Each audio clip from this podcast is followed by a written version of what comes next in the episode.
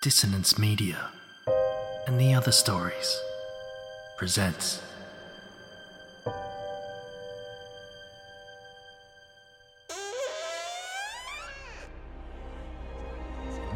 Step into the abyss of After the Gloaming, a gothic fiction podcast that delves into the depths of human emotion, unyielding love, revenge, internal struggles, and restless souls await you in nine haunting episodes where dread, fear, and rare glimpses of eerie happiness linger.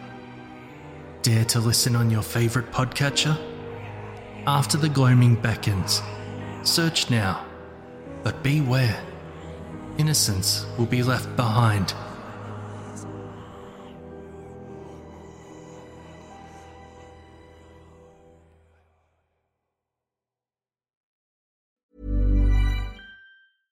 This is Paige, the co-host of Giggly Squad, and I want to tell you about a company that I've been loving, Olive and June. Olive and June gives you everything that you need for a salon quality manicure in one box. And if you break it down, it really comes out to $2 a manicure, which is absolutely insane. It's also so easy to get salon worthy nails at home with Olive and June. The difference between how your nails used to look when you did them yourself and now with the Mani system is a complete game changer. The best thing about Olive and June too is it's a quick dry. Dries in about one minute, lasts for five days, and full coverage in up to one to two coats. Visit oliveandjune.com slash perfectmani20 for 20% off your first system. That's oliveandjune.com slash perfectmani20 for 20% off your first system. Everyone knows therapy is great for solving problems, but getting therapy has its own problems too, like finding the right therapist, fitting into their schedule, and of course, the cost. Well, BetterHelp can solve those problems. It's totally online and built around your schedule. It's surprisingly affordable too.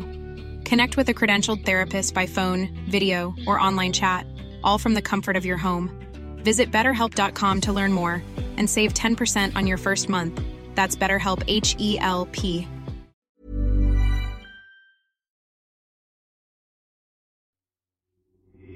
These aren't the stories your mother told you. No, these are the other stories.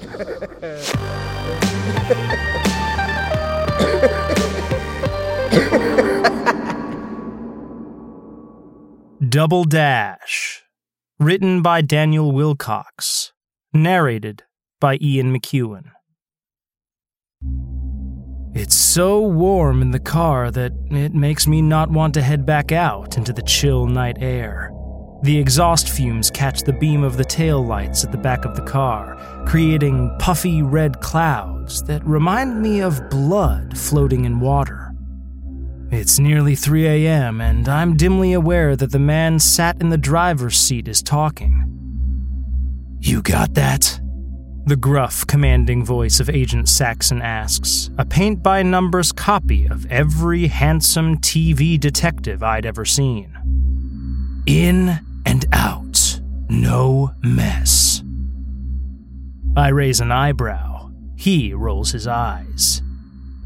Minimal mess, he resigns. I adjust the eye holes of my mask. Somewhere along the journey here, the thing had slipped, blocking half of my vision in a wash of white spandex. I always hated it, really. Never understood why our identities needed to be hidden in an outrageously camp costume that displayed our nether regions. At least, that was before my son, Bronco, was born. In and out, I say to myself in and out. I step out of the car, immediately feeling water seep up my legs as my outfit drinks from the puddle in the road. The rain has eased somewhat since the torrential downpour that had sheeted the metropolitan city only a couple hours ago. My mouth curls into a smile my heart begins to race as I look across the road to where a rundown block of apartments is sat between two larger buildings. Covering the front is a smattering of profane graffiti. I look at the floor, exhale, and feel the energy pulse. In less than half a second, I've traveled 20 meters and I'm at the front door, examining a panel of silver buttons, some showing holes that reveal a mass of exposed wires. I buzz for flat 27.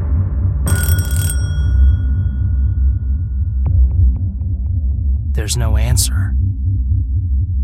I turn around and see Agent Saxon waiting patiently. His lights are now off, and the window is rolled down. I can just see him from the dim glow of a streetlight nearby. If my eyes don't deceive me, he's pulled out a clipboard and paper and is now scrawling notes. Just what us specials need. A normie with a warrant, out to assess us with a line of tick boxes and numbers. I wonder how he'll grade me. If it's not at least a B plus, I'll.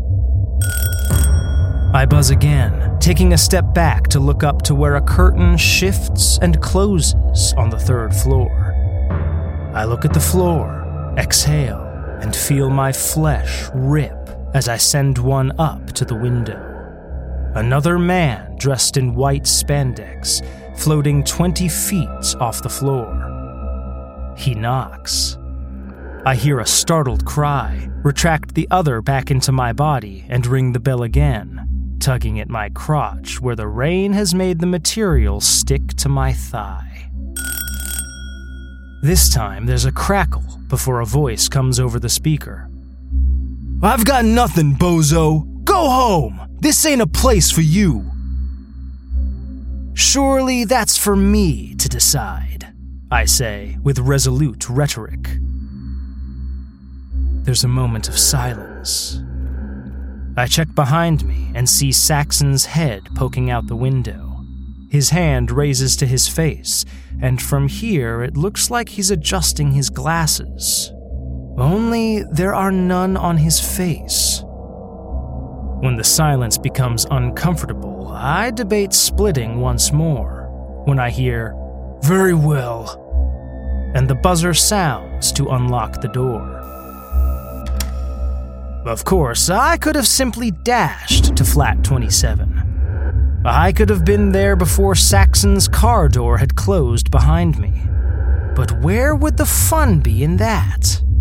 If we specials chose to use our skills every minute of the day, we'd certainly get a lot done. But damn it, we'd be exhausted. Sometimes it's nice to act as the normies do and take your time, even if that meant dragging a wet, heavy outfit up three flights of stairs. The man's door is scratched and covered in marks. There's a lighter patch on the wood in the shape of the number 27. Where the sign had gone, I had no clue. I knock. He answers on the first try and sticks his head around the door. I remember his profile from a yellowing computer monitor. Samuel DeGeno, metalhead curtain of hair and a pallid face, tight lips and stone gray eyes, pubescent goatee and a mean grin. Five counts of assault, three of robbery, and one DUI. An unimpressive list, to say the least. Until he adds one more charge to the pile. Laughing, then throwing the door open wide and plunging his 10 inch blade straight into my kidney. His face lights with triumph. I slowly look down at the red, now seeping into the weavings. Sure, it hurts. For a brief second. I close my eyes, focus my energy, and feel myself tearing. Relaxation is the core.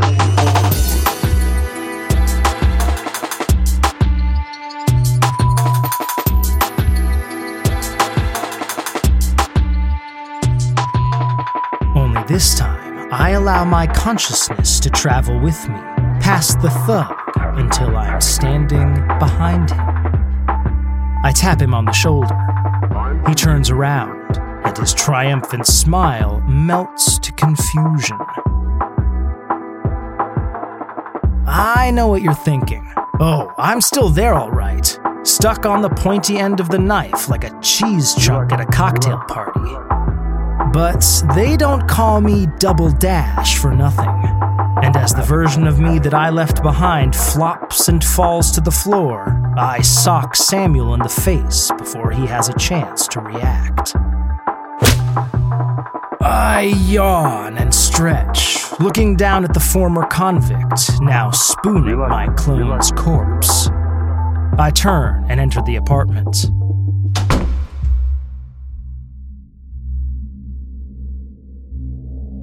Sam's not the one I'm here to see. There's a bang from the other room and the sound of a lock turning. I stride down the corridor, coughing a little as smoke begins to thicken. Hello?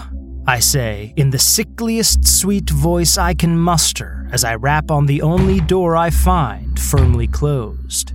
It's Double Dash with an urgent message for Sebastian Locke. I count to ten in the silence. This is your final warning! There's a deafening crash as a large hole blows in the door.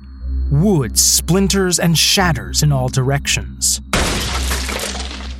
The bullet finds its way into the opposite wall, raining plaster. A second later, the double barrel of a shotgun pokes through the gap. It's all I need. I crouch down to stare directly into the barrel. There's a cold rush of smoky air as I look through the infinitesimal gap created by the bullets and into the room where Sebastian and his lady friend are trying so desperately to keep themselves safe. Booyah, I say and close my eyes. There's another gunshot, and I hear the bullet tear through flesh, splattering the corridor in a wash of red. Sebastian retracts the gun, peeps through the hole, and begins to laugh. Dumbass fucking supers! Teaches them right for messing with us, eh, Franny? Damn right, baby! Franny coos between loud chews of bubblegum. She struts over to him, her naked form swaying in all the right ways, and strokes her arm across his shoulders. You know, I love a powerful man. Someone who's not afraid to break the law and spill a little blood. Her tongue darts in his ear. I'm afraid that's exactly why I'm here, baby. They turn as one, their faces a picture as they see me sat casually on the leopard print sofa, one leg crossed over another. You've been a naughty, naughty boy, Sebastian. I look at Franny. Wouldn't you say so, kitten? Franny chooses not to answer.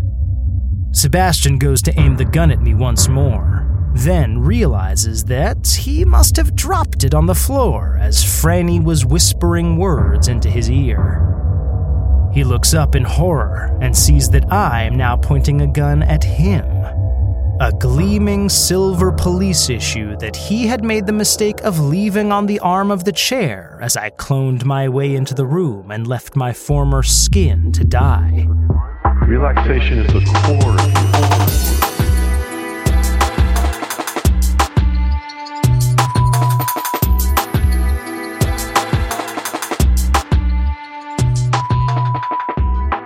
Sebastian begins to laugh. He stands and shoves Franny aside as if she were nothing but a discarded tissue. His greasy locks hang like wet strings in curtains across his forehead, his white tank top covered in gray and yellow stains. He reaches his full height, and there's a confidence in his words. There's no point in trying to scare me, Dash. Or what is it the papers call you now? Oh, yeah, Double D. He turns and laughs at Franny, seeking validation for his joke. She continues to stare, wide eyed. Or at least, maybe try not to look intimidating when your costume makes you look like the spunk that she swallows. I shrug. I couldn't agree more. I couldn't agree more. There's nothing intimidating at all about this. I blink and send a clone to the door. The other me stoops and picks up the shotgun Sebastian dropped and aims it at the back of his head. Sebastian turns, sees the second gun, and for a moment, his facade falters. You think I'm stupid? He says uncertainly. We all know the rules, Dash. Specials can't legally harm or murder civilians without a visit from the Reaper and a lifetime sentence in Alcatraz. That may be, I say, rising from the sofa and approaching until the end of the gun is resting against the center of his forehead. But you murdered my son, didn't you? Sebastian's face drops. Franny whimpers in the corner. There's a moment in which I'm certain I can hear the four hearts beating in the room. Then, several things happen at once. Sebastian ducks, throws a fist into my stomach, and I send a bullet flying into the ceiling. A chunk of plaster falls and lands on Franny's head, knocking her unconscious. I feel the fist push the air from my lungs as I fall backwards towards the sofa.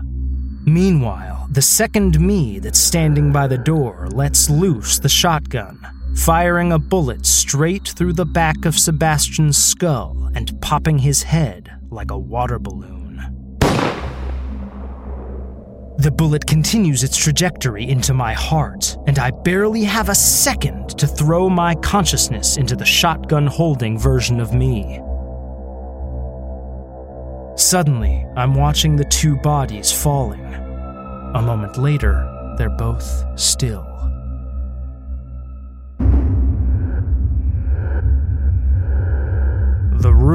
Is now a mess. Along the left hand wall is a full width mirror. I aim my gun at the glass, heart fluttering as I realize that in just a few seconds, I'll be reunited with Bronco. I'll be reunited with my son. Ah, I can hear him now.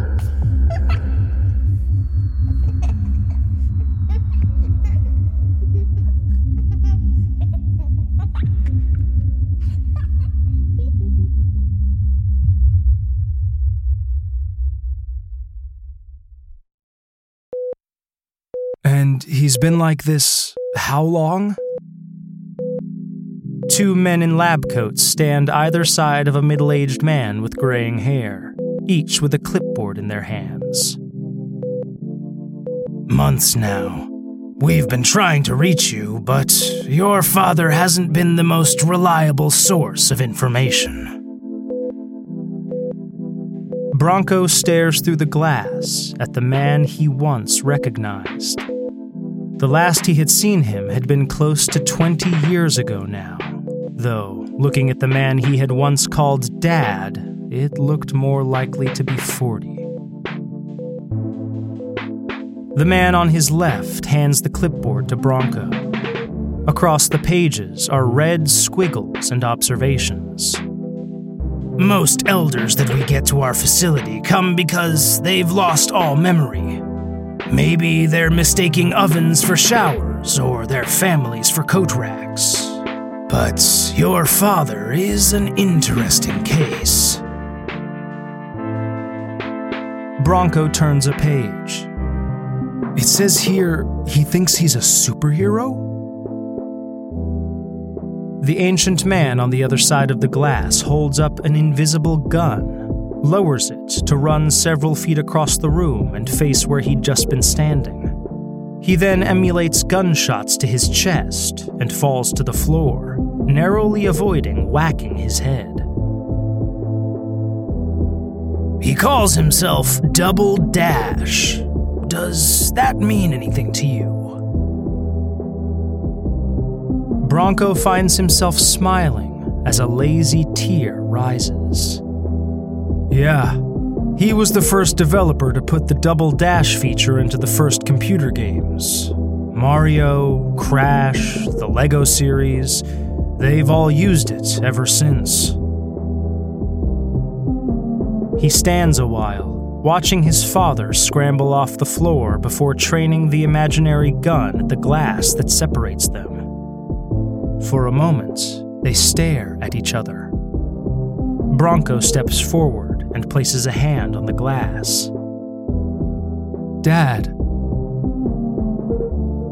The old man pauses a moment, then raises his own.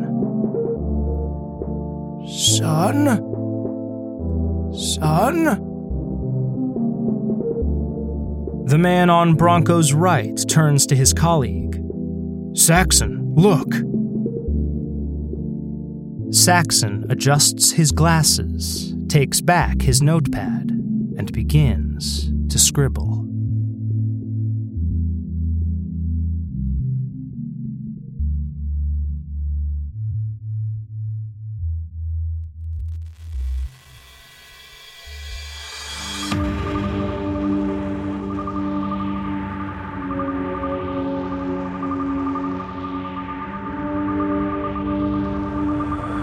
Hope you enjoyed this episode of The Other Stories.